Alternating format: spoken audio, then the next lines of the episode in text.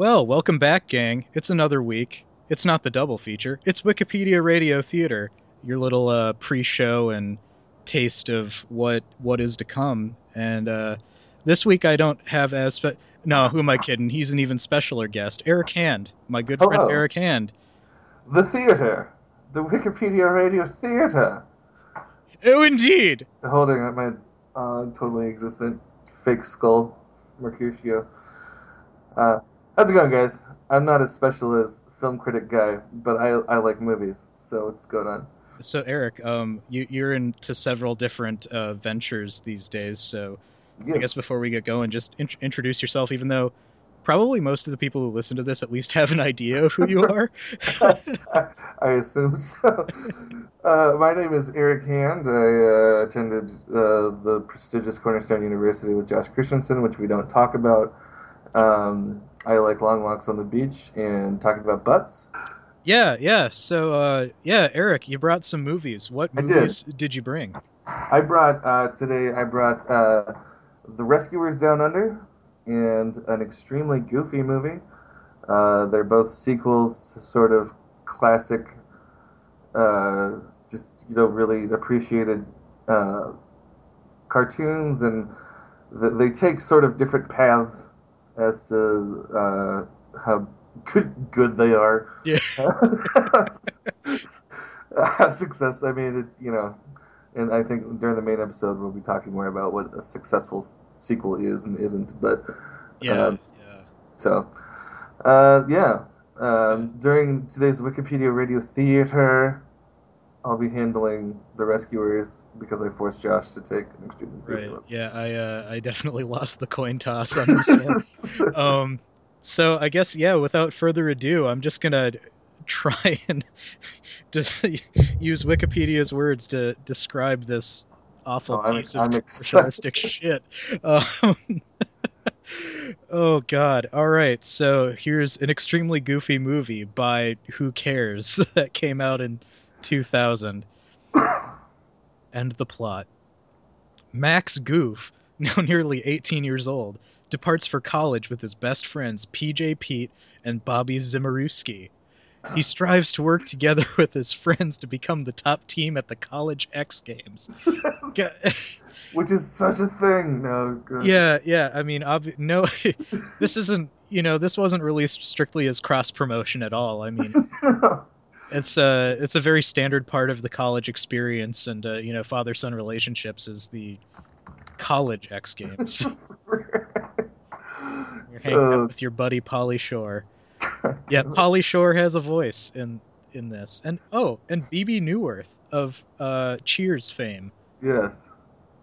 uh, and Brad Garrett, because Brad Garrett isn't just Brad Garrett. Brad Garrett.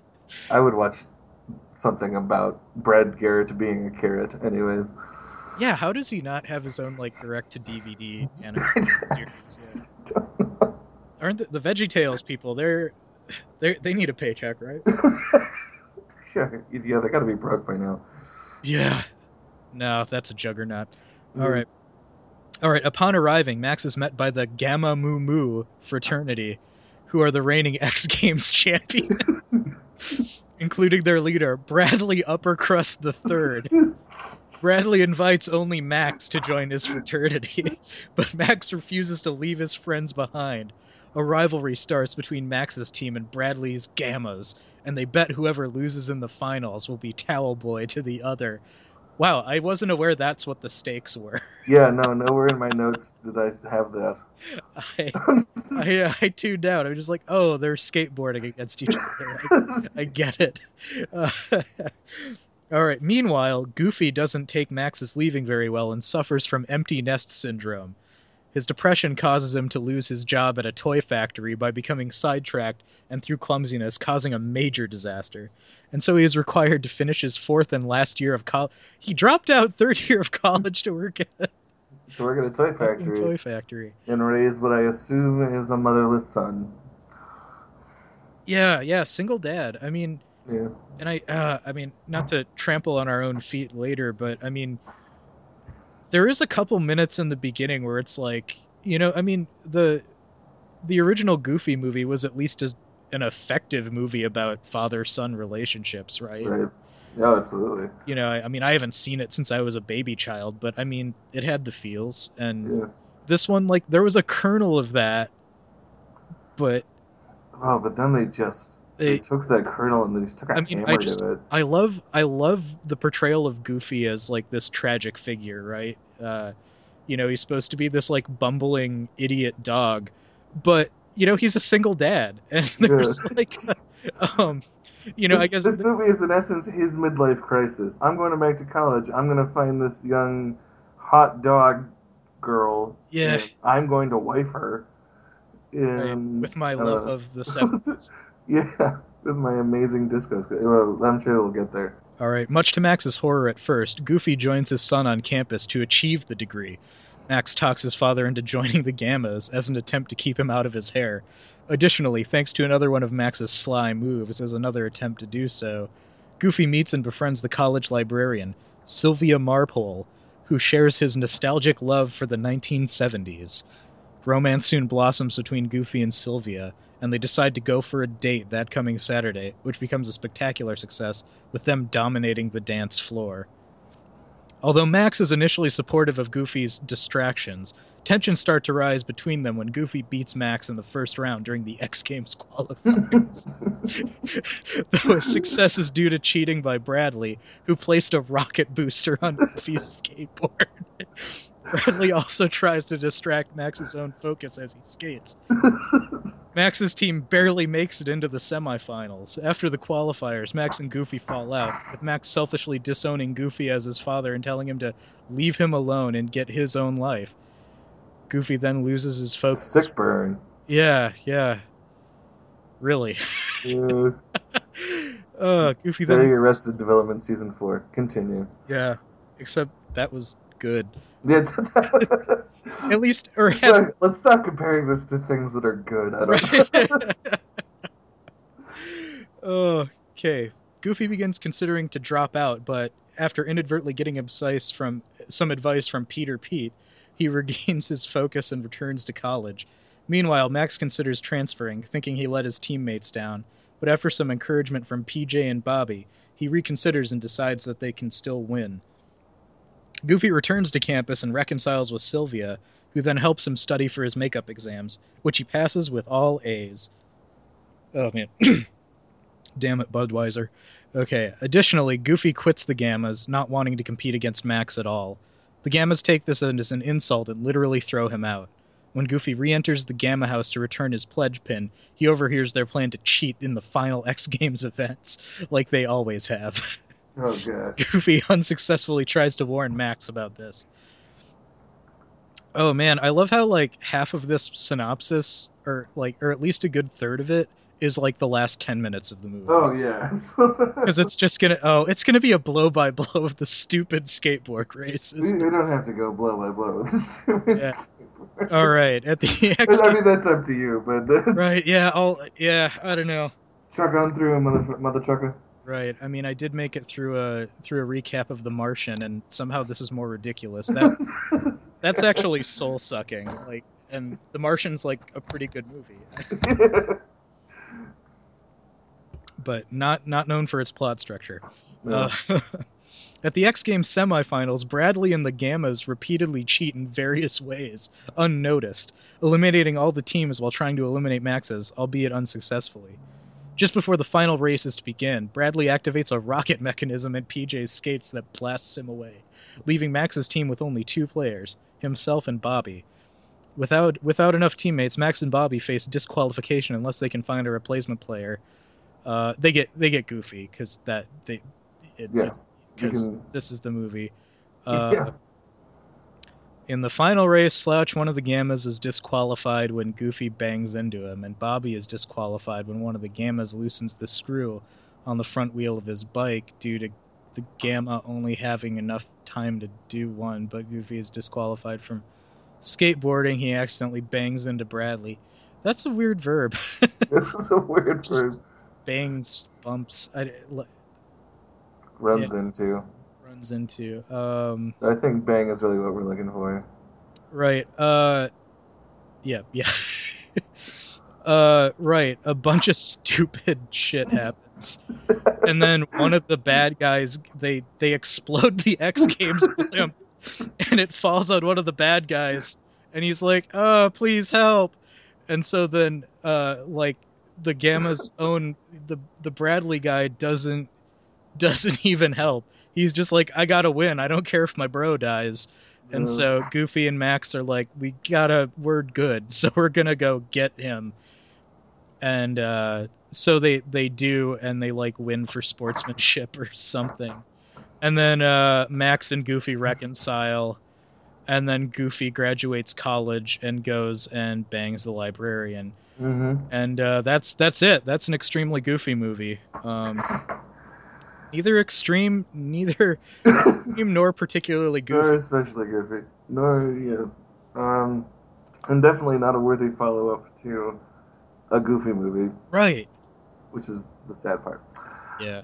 Well, heading down under. Oh, indeed. Oh, you know, you know how I do. Uh, in the Rescuers Down Under, that is, in the in the Australian outback, a young boy named Cody, who is mm, has a, a a mother who has a house in the middle of nowhere and lets her son run forever. It's weird. Yeah. Uh, rescues and befriends a rare giant eagle named Marahute.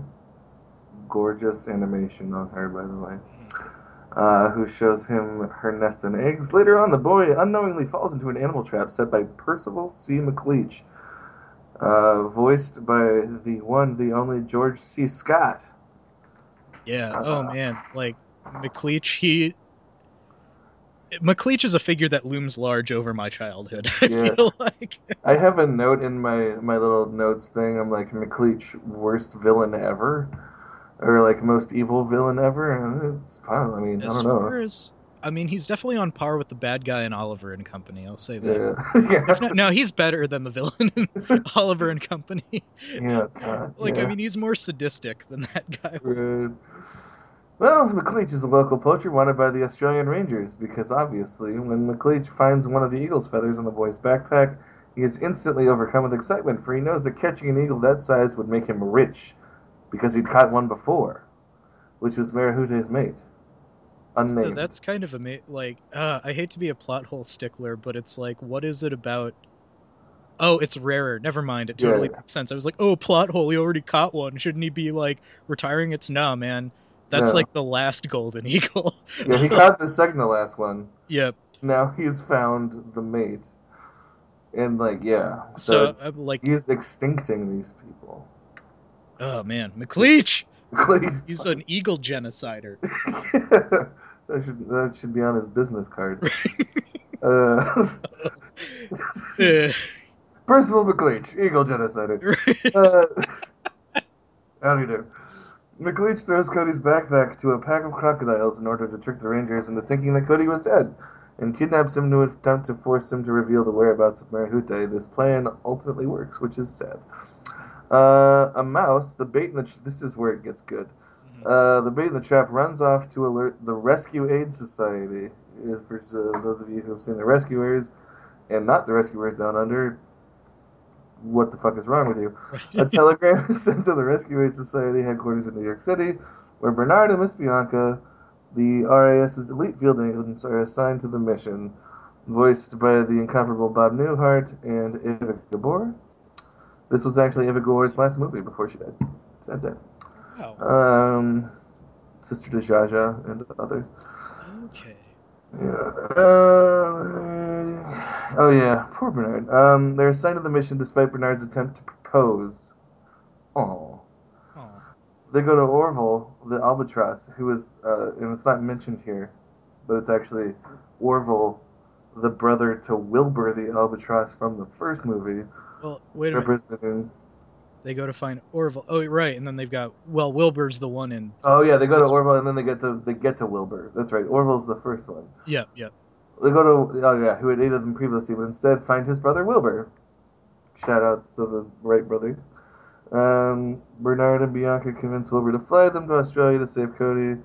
In Australia, they meet Jake, a hopping mouse, who is and resident Dreamboat, Oh who is the oh, uh, oh, Jake. oh, I'm kind of I'm, I'm kind of hashtag Team Jake. I'm not gonna lie to you. Right. Who is his local regional operative?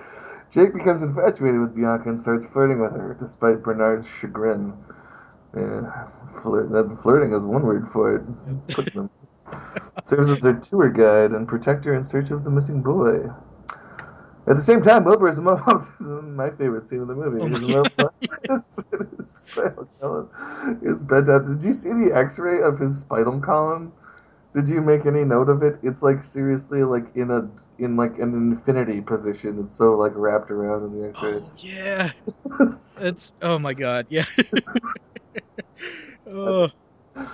Uh, convincing Jake to send him a nearby hospital run by mice. Wilbur, terrified of the search, with the kind of sort of almost uh, Doctor Strangelove esque doctor, in a, in a not like that manic, but that kind of like sort of calm psychosis at the same point. Yeah. Uh, his back is unintentionally straightened by the efforts of the mouse medical staff, pretend, preventing him from escaping through a window. Cured, Wilbur departs in search of his friends. At McLeach's ranch, Cody has been thrown into the dungeon several of McLeach's imprisoned animals for refusing to give up Marahute's whereabouts. Cody, who magically can talk to all the animals, Yep. um, uses various objects tied together with a hook. I mean, I think that's that's canon from the the first Rescuers movie. It's like only kids can talk Yeah. to the animals. something like that. I I should have gone back and watched the Rescuers too. Just I mean, I yeah, I probably should have done that for both of them. Uh, I'd but yeah, I think I think the Rescuers operates on Baby Geniuses rules. Okay. Which okay, quick tangent on Baby Geniuses. I just recently found out that that movie was actually shot with little people, and then they superimposed baby faces on it. And that is the most disturbing and awesome thing. I want I want to see the cut before the CG. Like I just want to see the actual actors' faces. Like Oh I mean, God. then it's just a little person. I mean, it's just as exploitive and awful, but Man, after you know a couple of years of being unsure, man, there is a God. Um, oh, jeez. Uh, and I, oh, here's something I actually didn't know. Uh, he is thwarted every time by Joanna, McLeach's pet Goanna. Who knew? oh, Uh, realizing that Marahute's eggs are Cody's weak spot, McLeach tricks Cody into thinking that Marahuti has died, causing to lead him straight to Marahute's nest. Again, the last three paragraphs are mostly just the last ten minutes. right, This is, uh, I guess that's how movies go, though. right. Um, You need the that gang, blow by blow. It's all it's all complex, man. right? Uh, the Except gang, it's actually awesome in this movie. So right? Oh my god! So in that truck, how fucking Mad Max is that truck? that truck.